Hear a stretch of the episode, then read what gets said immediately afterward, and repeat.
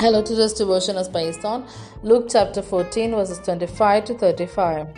Large crowds were traveling with Jesus, and turning to them, he said, If anyone comes to me and does not hate father and mother, wife and children, brothers and sisters, yes, even their own life, such a person cannot be my disciple. And whoever does not carry their cross and follow me cannot be my disciple. Suppose one of you wants to build a tower, won't you first sit down and estimate the cost to see if you have enough money to complete it? For if you lay the foundation and are not able to finish it, everyone who sees it will ridicule you, saying, This person began to build and wasn't able to finish. Or suppose a king is about to go to war against another king, won't he first sit down and consider whether he is able with 10,000 men to oppose the one coming against him with 20,000?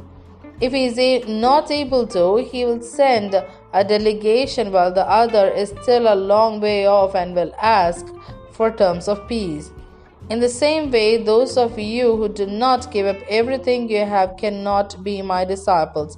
Salt is good, but if it loses its saltiness, how can it be made salty again? It is fit neither for the soil nor for the manure pile. It is thrown out. Whoever has ears to hear, let them hear. Amen. Here ends the Bible reading.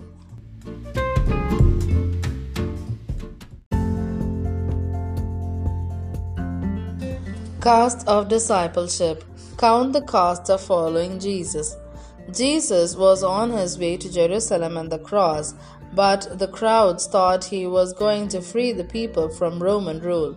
Jesus told them of the high cost of following him. They needed to count the cost before deciding to be his disciples. Jesus told them two examples a man building a tower and a king considering going to war. Both the examples refer to be careful, detailed, rational thinking of all aspects of what they were getting into before they made the commitment. Such careful thinking is opposed to an impulsive decision made in a moment of intense emotion without much thought about the consequences. Jesus spelled out the cost of discipleship. First, our first love should be for God, then for others. Second, we must carry our own cross. Here is the process of daily death to selfish desires and the willingness to bear reproach for His name's sake.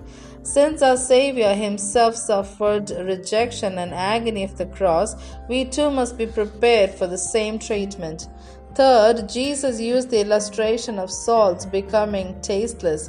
If a follower of Jesus does not live as he ought to live as a Christian, he is useless to God.